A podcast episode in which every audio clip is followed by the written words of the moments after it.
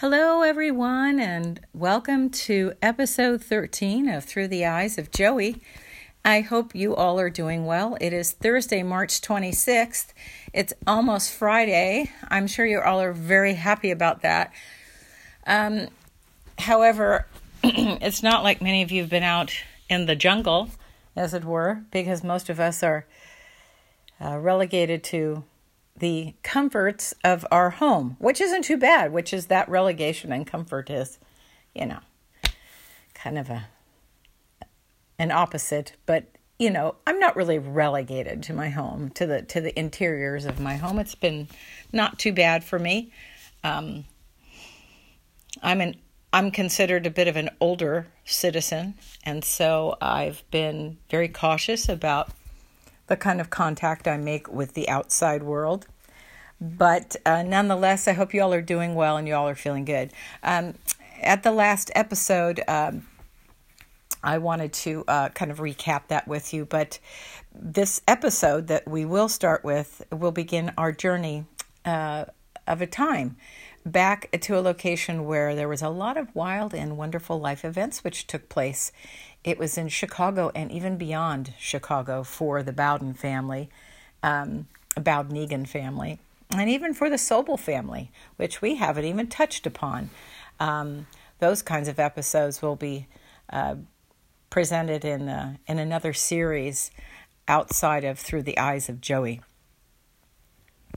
At our last episode, I was talking to you, and I cut off pretty quickly, but I I wanted to just end it uh, with uh, Joey talking about uh, the body of a woman who had fallen about five feet from Helen Bowden when she was walking down the street, and the uh, the woman who fell from the roof had been stabbed, and she was uh, DOA, as they say, dead on arrival on the pavement.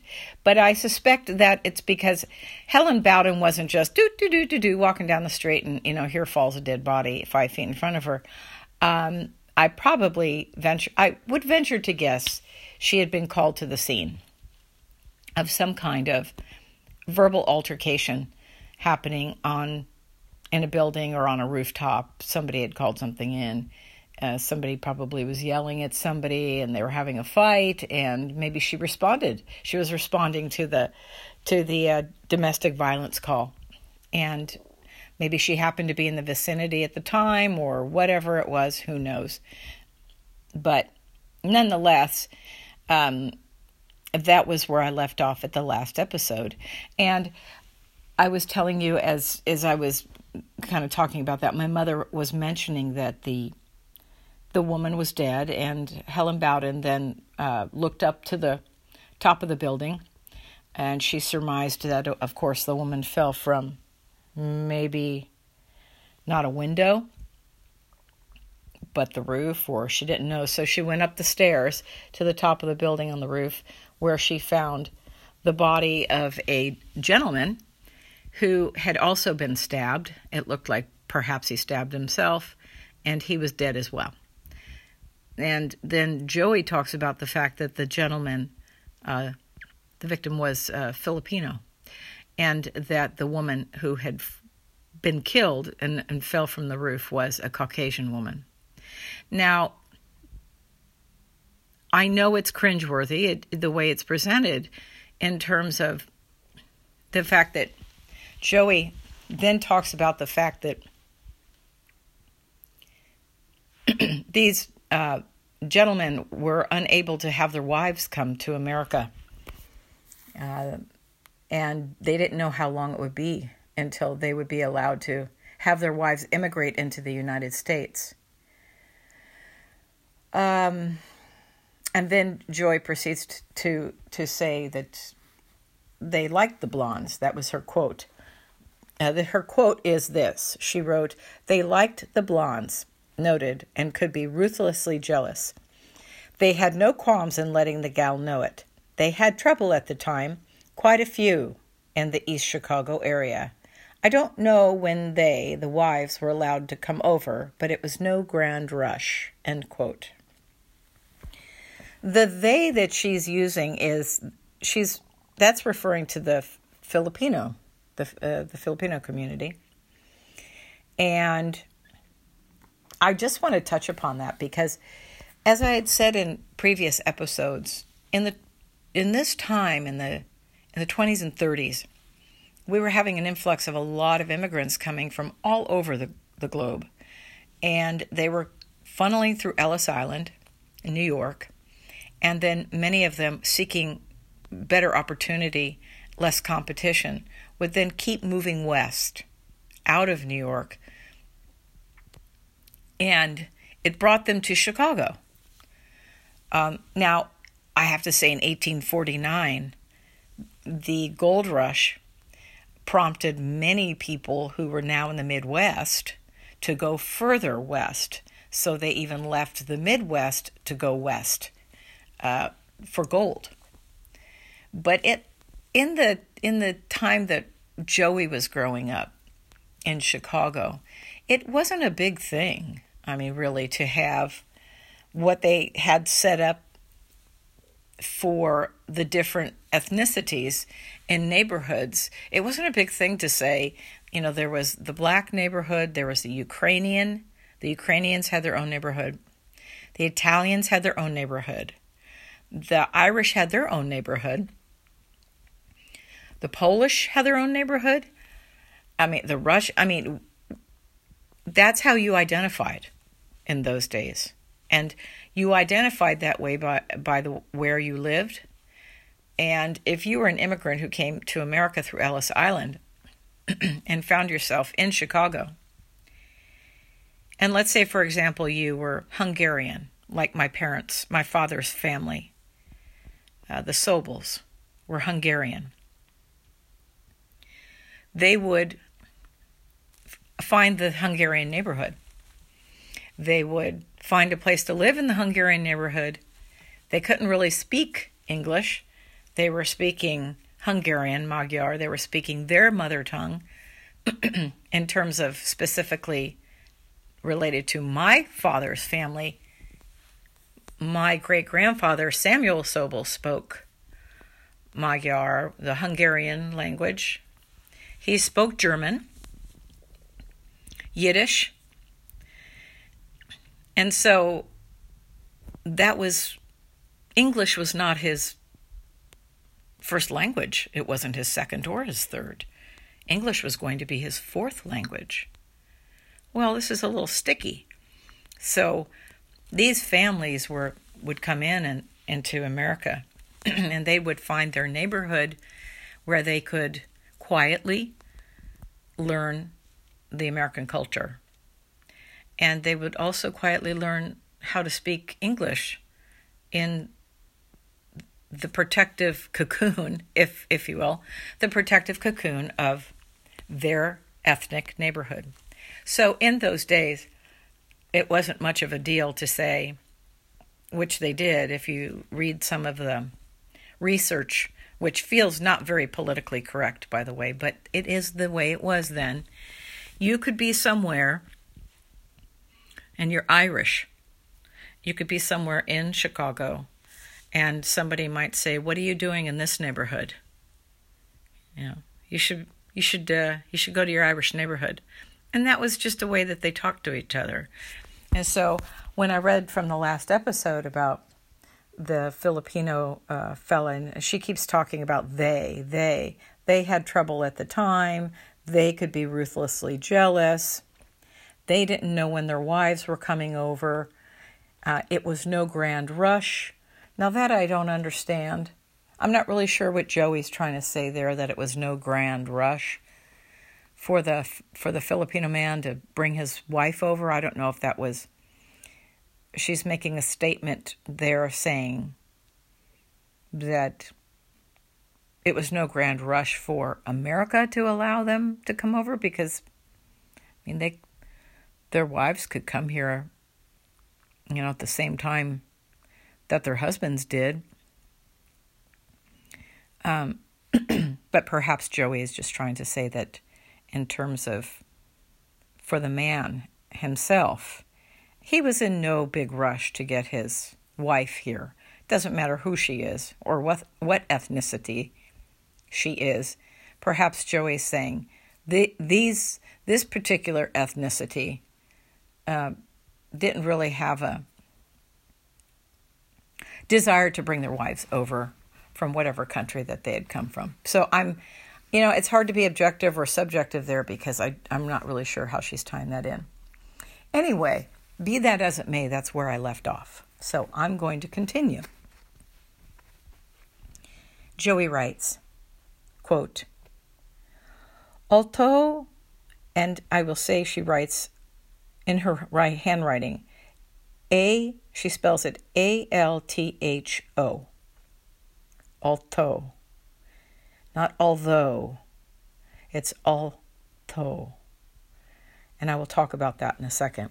Although my mother probably knew about the Heirens case, it was a crime much later in her career they that crime, that murder, those murders were associated with the quote before I kill again murders. Uh, they were on Touhy Avenue in Rogers Park. Uh, the murders they were in the north side, but not in Lincolnwood, Illinois. Uh, Lincolnwood would be northwest, and I don't, you know, I don't remember that famous murder case. It was after I left for Hollywood for the Hollywood Studio Club. But many suburbs developed, you know, going west, and perhaps Touhy Avenue extended into Lincolnwood Avenue later. But the Touhy area, I, I knew it was up a few blocks. The, the murders were up a few blocks from Loyola and on the lake, Lake Michigan. End quote. So I just want to touch upon the use of how Josephine spells the word although. She spells it A L T H O. I found this very sweet and endearing when I looked at her writing because, for example, the Irish spelling of Thomas, or the pronunciation Thomas, T H O M A S, when you go back in history and you research the census, even in Ireland, and the baptismal books and things of that nature. Thomas is spelled Tos, T H O S. Tos. Thomas is Tos. Well, although the way she spells A L T H O is almost the same kind of abbreviation of Tos, Thomas, T H O S. And the historical note on this is that the use of the word a or writing it A L T H O, as Josephine writes, although, it is an old style uh, way of writing out although A L T H O U G H. But the old style was written and spoken in that way, and the use in the spelling was prominent at the end of the 19th century. And uh, one of the spellings, uh, which has been talked about, has was the English writing, like an English version.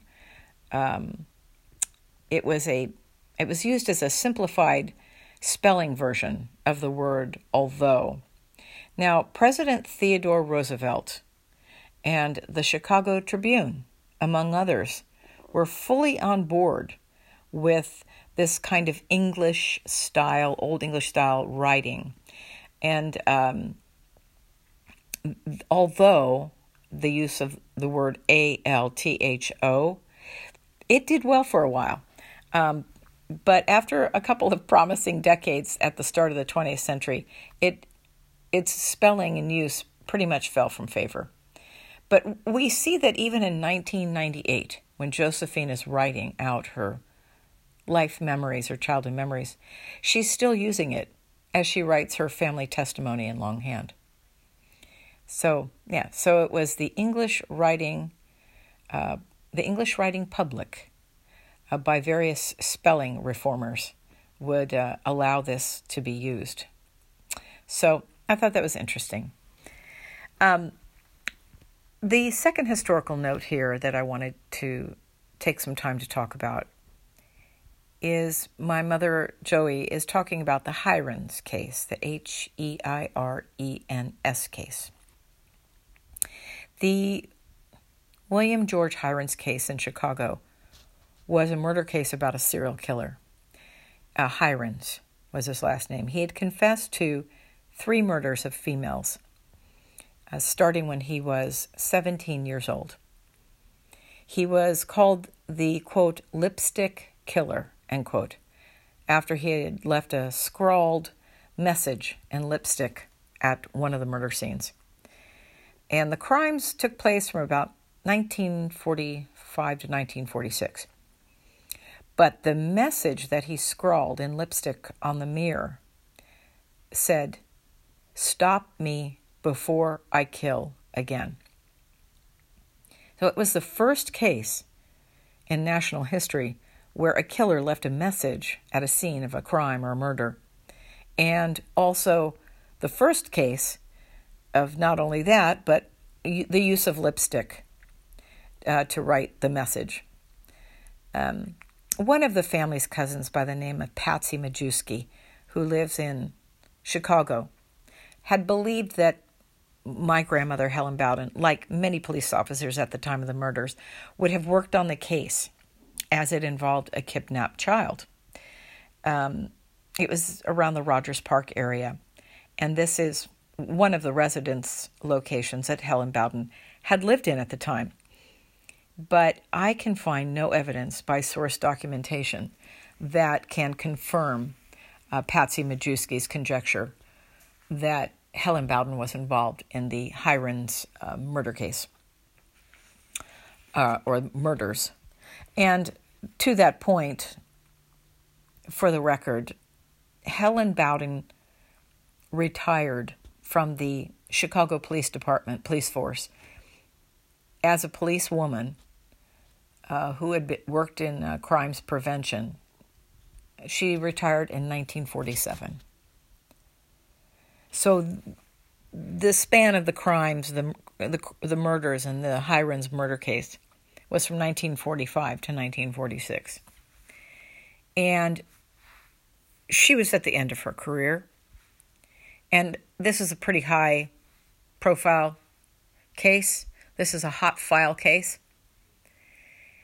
And generally speaking, these cases went to men to handle, male detectives. And it was still a time when the police department was very male dominated. Uh, was dominated for a very, very long time after Helen retired, obviously. Um, and in those days, one of the biggest problems that women were having trying to kind of break ground, if you will, into the into the male dominated police department was that men in the police department really felt that women didn't need to see the uglier sides of life. They didn't want them to. Women who were on the police force, even some of the first police women, Marie Owens and Alice Clement, they still were relegated to truancy, uh, prostitution, um, dealing with uh, juvenile crime, uh, things of that nature, because the the male police management just felt that women were nurturers and had a place in the world and in society. They could do well working in a, a police fashion or a capacity by dealing with the things in nature that women are best dealing with children and other women. Not so much handling the crimes of say, for example, this case, the Heirens case, which is the the savage murder of you know w- women. I mean, the the male the male police management and the, the beat cop, the male beat cop, they didn't want their they didn't want the women in the police department to be a part of this. And it wasn't just so much for the power of it. It wasn't so much for the fame that the male uh, uh, police officers were trying to obtain from these hot file cases. It really was a mindset in those days that women really were best used in areas that would would accentuate their best qualities, which would be nurturing and etc. Like I said, so you know, in defense of men on this uh, in the police department, that was just that was the way it was then. Now, that's not to say that was right, okay? Because really, a lot of police women, after Helen Bowden retired in 1947, started to take over these cases, and they could handle them just as ethically, um, just as objectively, and just as professionally as their male counterpart could. And the body of a female who had been murdered carried no different sense of decency or indecency for a female police detective than it did if it was a male body who was murdered. It was a male who was murdered. It was the same thing. And once women got into the field of homicide investigation, and were working side by side. They were working side by side with men, and men got to see that women could be very, very objective, calm, cool, collected, and could conduct an investigation without any kind of, and believe you me, they use this word, female hysteria involved, end quote, uh, which was the words used in, in some of the police management uh, issues surrounding women in in crimes like this, they were worried that the female would become hysterical over seeing the, uh, the body of a murdered female.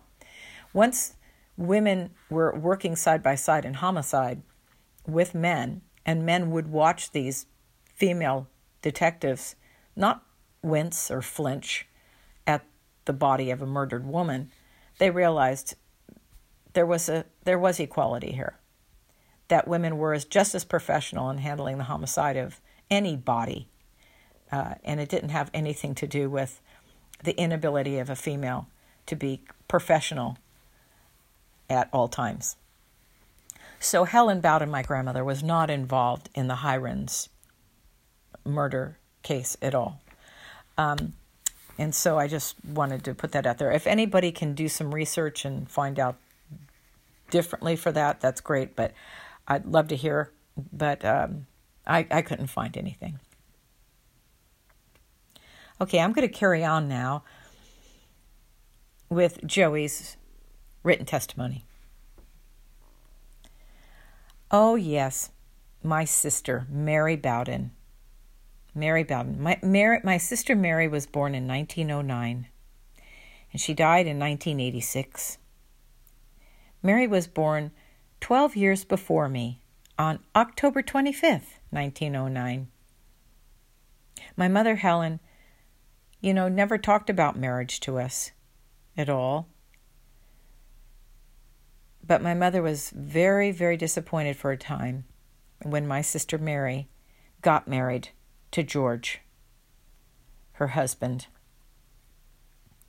My sister was under contract to see at Warner's studio, Warner's Warner Brothers Studios. That was big. She actually got a contract. And she was doing well. She was one of the original gold diggers with the uh, Busby Berkeley uh, movie production. She starred along with the other gold diggers in a movie called Footlight Parade on 42nd Street. There is a picture of my sister Mary coyly standing in the background behind the movie star James Cagney. My sister had potential in Hollywood. Oh, I tell you, if I'd had that chance, I wouldn't have given it up. But when Mary fell in love with George Garcia, it was just accepted. I mean, she was done with Hollywood. My mother, boy, she had career ambitions for us. She'd give us all the pitfalls and safety tips. And she would tell us what her expectations were for us. She directed us as to how to be successful, independent women. But my mother never complained at our choices eventually. You know, my dad, he was an equalizer. Hmm? Like I said before, my dad was calm and always gave us girls good advice. There was not a a lot of demonstrative kind of love from my parents to my sister and me. Not a lot of physical affection. I would always hug my daddy. Oh, I'd hug him so hard around the neck. And my mommy, too. My mom. I would hold my mom and hug my mom. But, I mean, there was love, but there wasn't a lot of physical affection in those days. It maybe wasn't a part of their generation. My mother really never talked a lot about motherhood. I mean, she expected a lot from Mary, my sister, and then she expected a lot from me. She would have made a great stage mother. She wasn't a tyrant, though. And knowing her, she prayed a lot. Mother worked during Mary's childhood. And if Mary was home, she would babysit me. And according to my sister Mary, the convents may have boarded and cared for her and myself. Maybe it probably would have been the Good Shepherd and the Carmelite order where Mary was sent off to live there at that boarding school. But that's where we went, you know, because my mother had to work. But when I did see my sister, years later, if she would come and visit, I was always so happy to see her. Now, my life, Joey bowed, and I, I did live in a convent, a boarding school, and nursery school with nuns I came home to live at about five years old. At seven years of age, I had a life threatening illness, black diphtheria. I was in the hospital for two months. Oh, I wanted to get out so badly. I'd already I'd already been in a place where I couldn't come home. But I remember being in the hospital I couldn't come home because of the diphtheria. And I was waiting for the Easter bunny. And a nurse opened the window. And the Easter bunny didn't leave a basket for me on Easter at the hospital window. Nothing was there. But the basket was left at home, at the front door. oh, it was the age of innocence, so lacking today.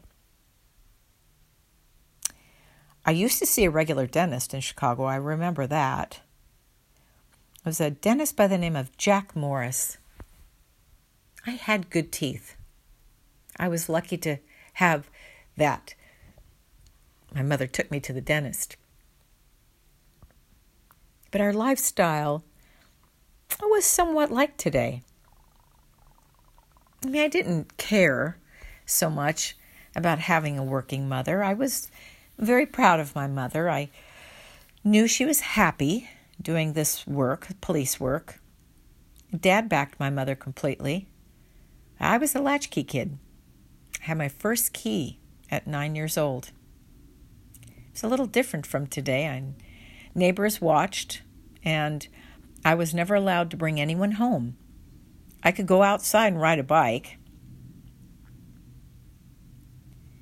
but I was never allowed to go anywhere unless mom was there.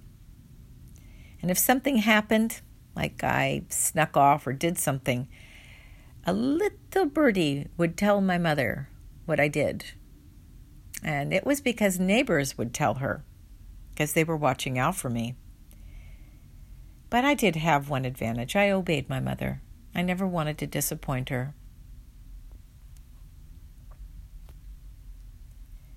I have childhood memories from about 13 years of age where my mother took me down to the police station and she put me in a jail cell so I could feel what it was like to be in a jail. and she told me that that was where I'd be going if I didn't behave myself.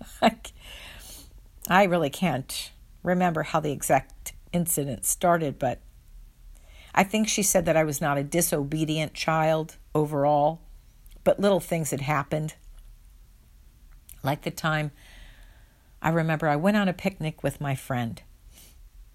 And from the outset, my mother disapproved. I'd asked her, Can I go on a picnic with my friend today? My mother thought about it. And she said, No, no to the picnic. I couldn't go on the picnic. So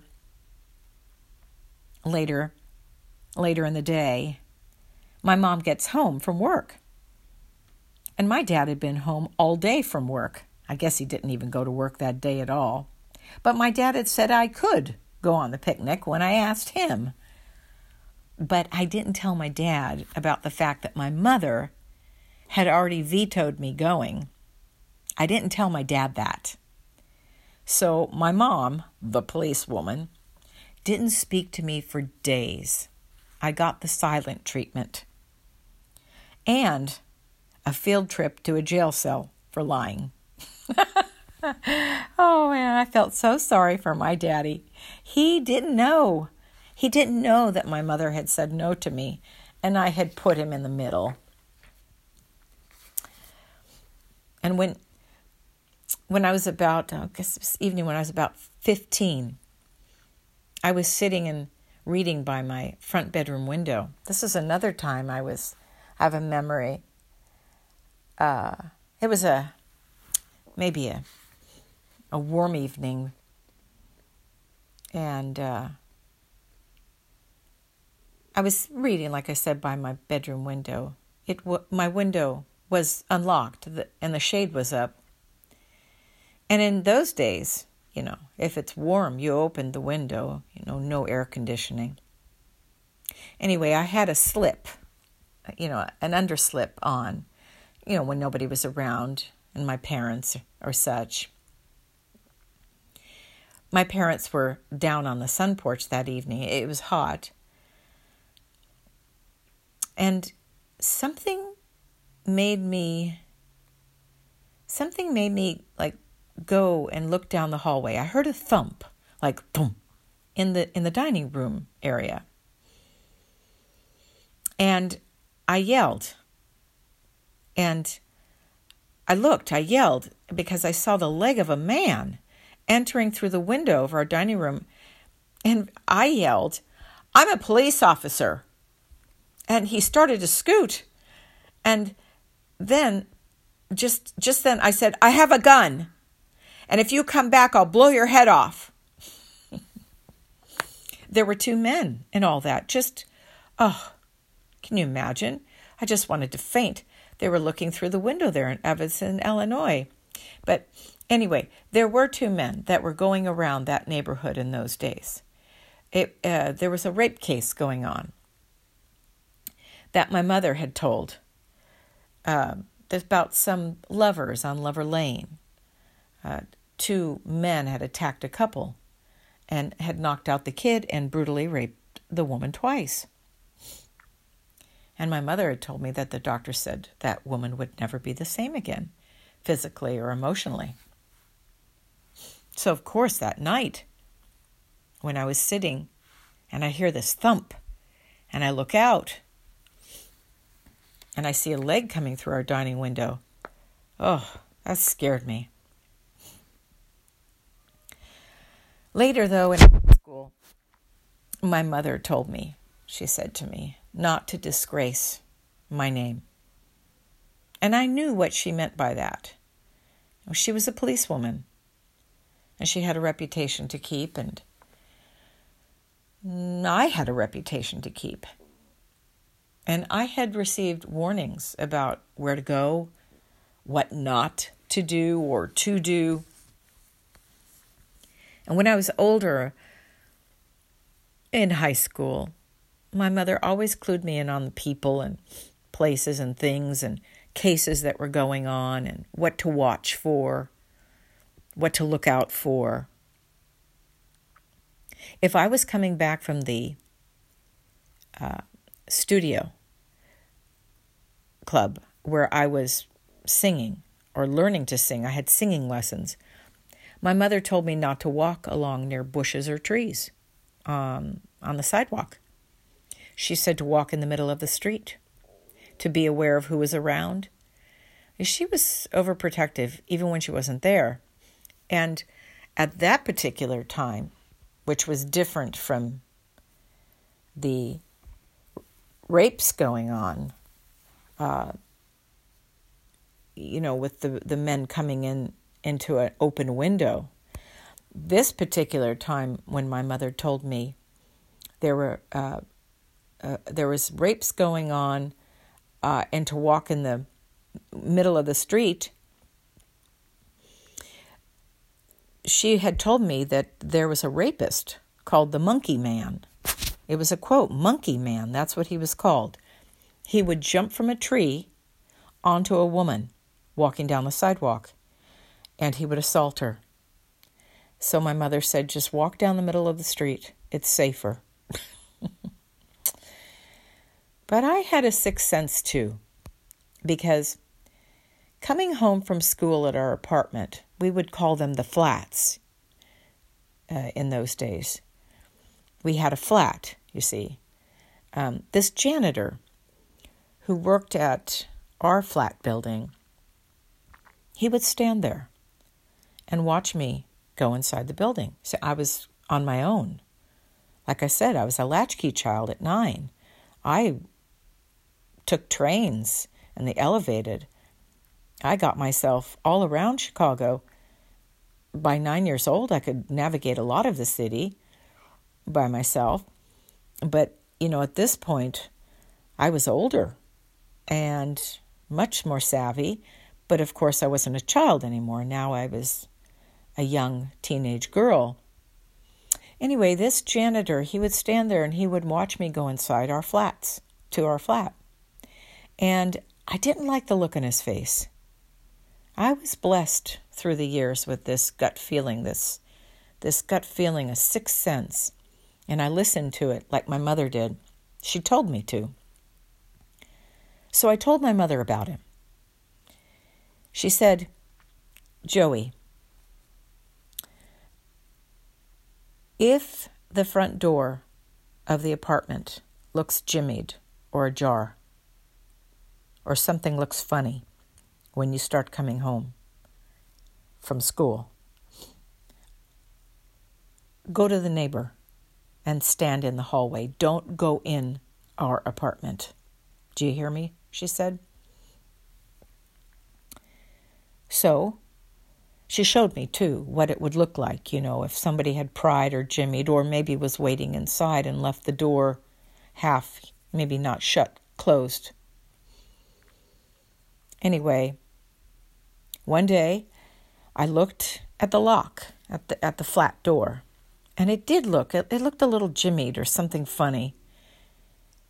And as I, I walked in, anyway, um, because I did I just went through into the flat and then I stepped into uh, my bedroom and my window in my bedroom was wide open. Now I had never left my window like that in my bedroom wide open.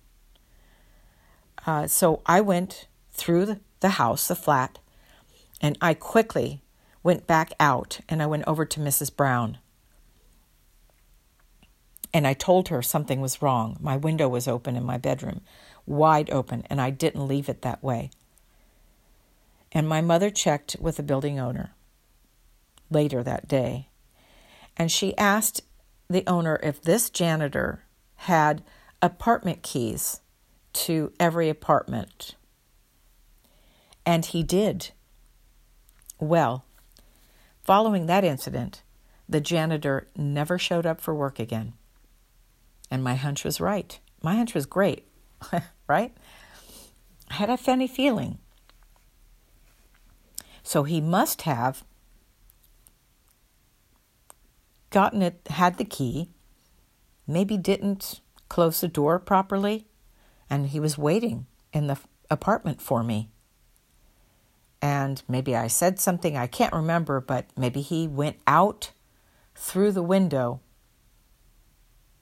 and my window and left it open. A lot of things like that happened. I mean, a lot of things happened in Chicago anyway. You always had to be on the watch, especially a young girl like me. I had to be careful. I was pretty and I dressed nicely. But a lot of things happened. Of course, when I was 16 in 1937, I sang at the Balls of Fire. It was called Balls of Fire. It was a, a club, a nightclub. But the owner did not know I was only 16 years old. She thought they, they thought I was 18. So mother allowed me to to do that, to say that that I was older. But mother my mother would walk back and forth and back and forth in front of that club, nightclub, like sort of protection when I would sing. Of course, I was embarrassed. but I was glad she was there. But I was thoroughly warned about missing girls, rapes, uh, don't sit in a car in a dark, uh, off the beaten track area, um, stay out of lover's lane, that kind of thing. Um, don't put yourself in a situation where nobody knows where you are. Um, always go with a group of friends, my mother would say. I studied singing at Joe Keith Studios but that's the studio I was talking about before when I would come home at night, where she told me to watch for things. I was studying, I was singing at Joe Keys Studios, and I got an audition. But the audition was at a hotel room. It was the audition was, was going to take place in a hotel room.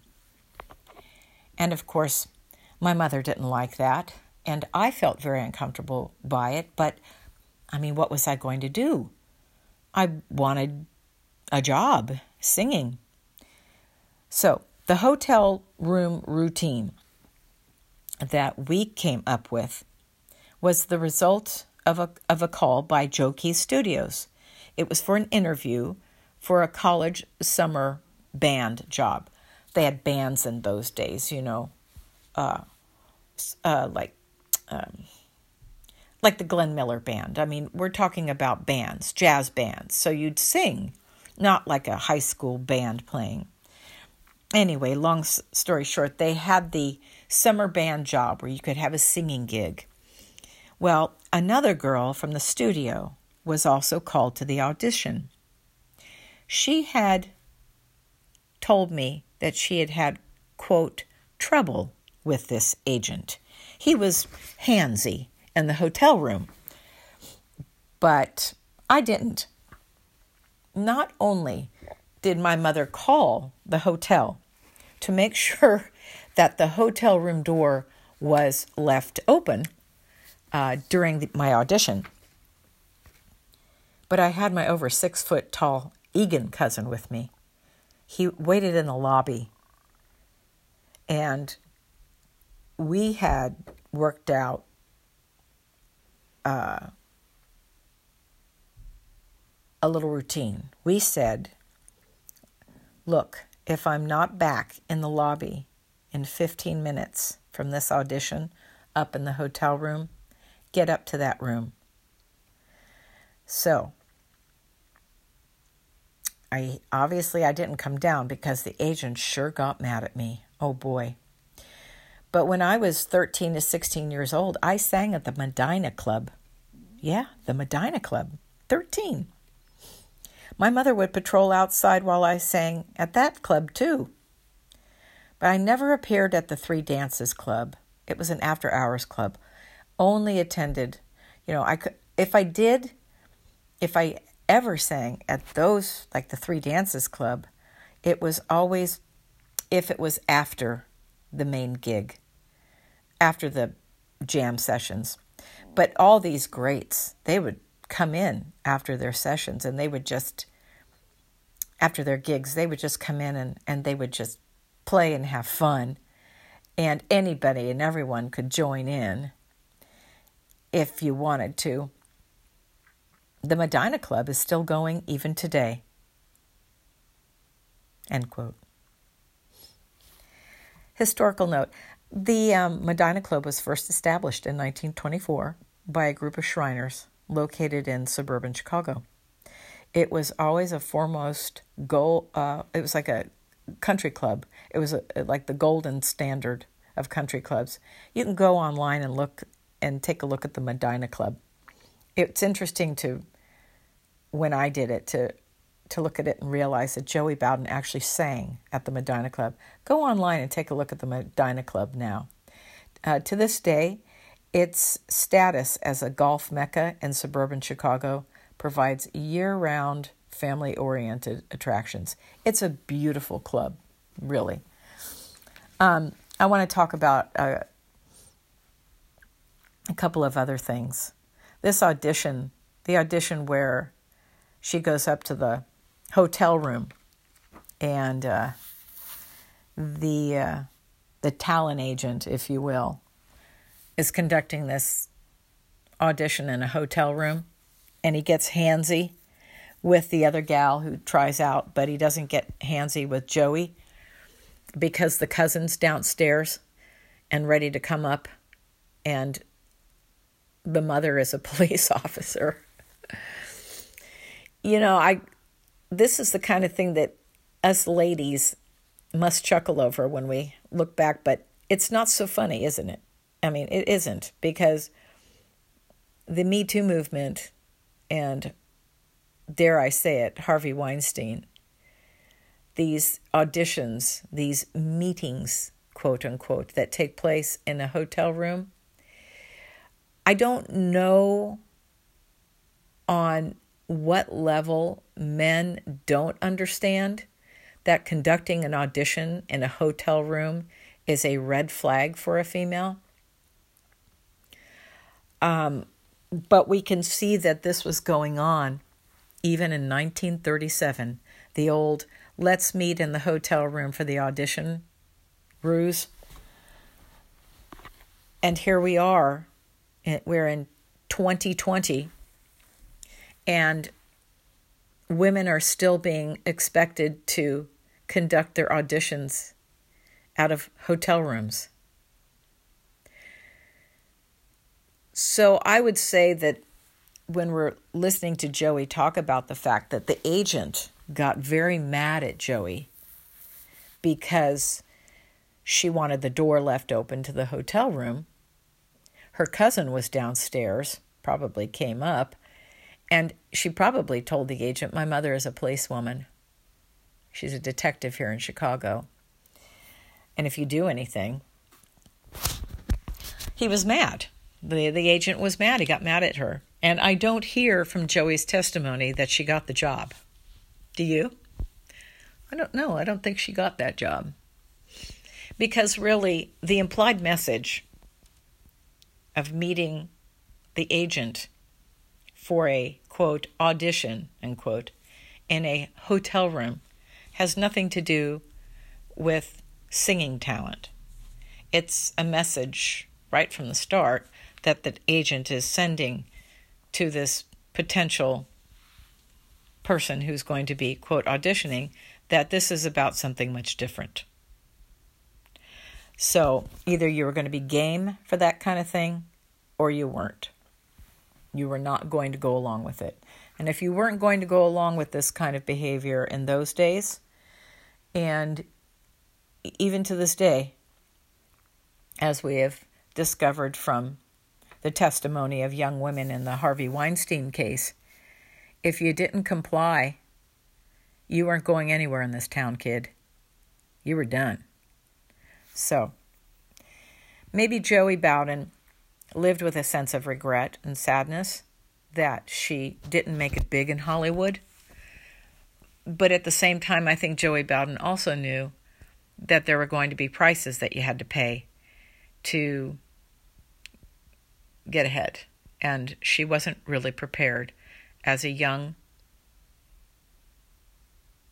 good girl, as she called herself, to, to lower herself to those standards of behavior, that standard, expected standard of behavior, to audition with a talent agent in a hotel room uh, on his terms to get a singing job.